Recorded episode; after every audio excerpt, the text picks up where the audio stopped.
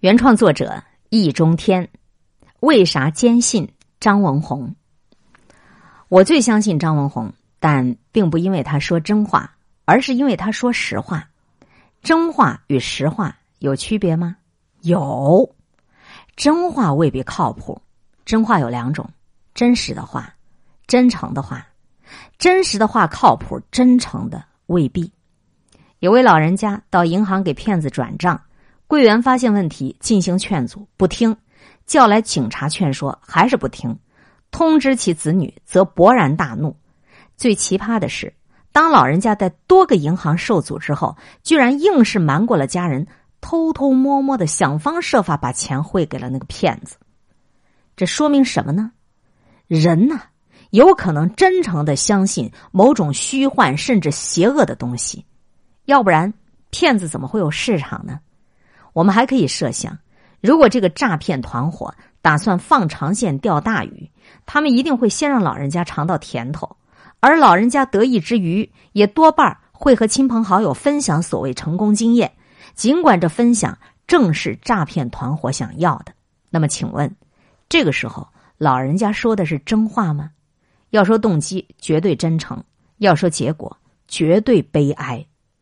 毋庸置疑，真相大白之后，老人家也会真诚的痛骂骗子，但这丝毫也不妨碍此前他真诚的相信他们。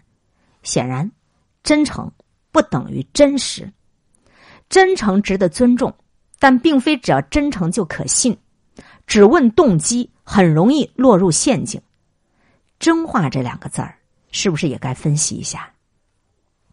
实话让人放心。事实上，听真话不如听实话。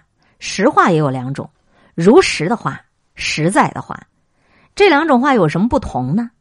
如实的话告诉我们真相，实在的话教给我们方法。就以张文宏为例，张文宏回答：“国外的留学生要不要回国呀？”短短几句话，有真相，有方法。真相就是这个病可以预防，方法是保持社交距离。勤洗手、戴口罩。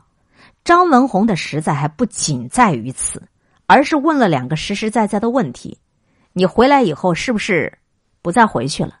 你留在那里的话，又有没有办法？这才是问题的关键。想清楚了，你就不再纠结，你心里就踏实，一语中的。这个就叫实在。那么，怎么样保证我们相信的既是真话又是实话呢？鉴别的方法。真话的反面就是假话，区别在真伪；实话的反面就是虚话，区别在虚实。鉴别真伪不能看动机，因为人们完全可能真诚的相信谣言，然后又真诚的传播谣言。你批评他，他还委屈，因此你必须强调真伪。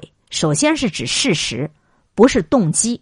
由此可知，实话必是真话，相反，假话也一定是虚的。所以虚头巴脑、云山雾罩、吹吹呼呼的，一定不可信。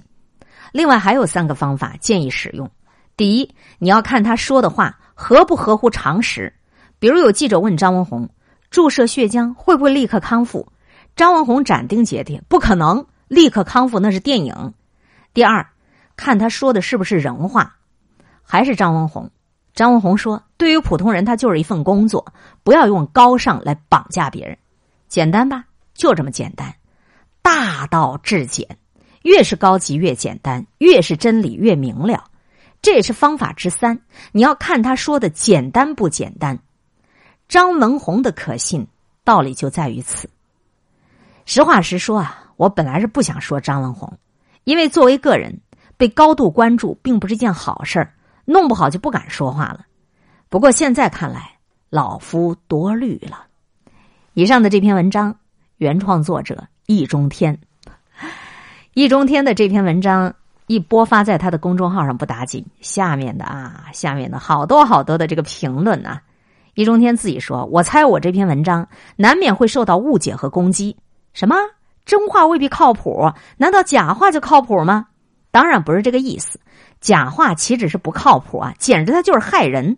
但是真话当中，只有真实的话是靠谱的，真诚的话。”则可能靠谱，可能不靠谱。区分真实和真诚，是我写这篇文章的主要的意思。刚才看见有人在评论区留言质问：讲科学就不要道德吗？讲道德就不要科学吗？这真是让人哭笑不得。这就好比问：放油就不放盐吗？放盐就不放油吗？你当然可以都放啊，但你不能说油就是盐，盐就是油啊。看来这个逻辑教育真是令人 堪忧啊！我看过易中天的讲座，而且易中天也到过我们湖北襄阳来办这个讲座。他真的是一个讲课非常生动的人啊。张文宏说的最流行的话就是这句。不管你是嘲笑别国的疫情蔓延，还是猛夸自个儿国家棒棒棒，其实这都是你对灾难和逝者的一种亵渎。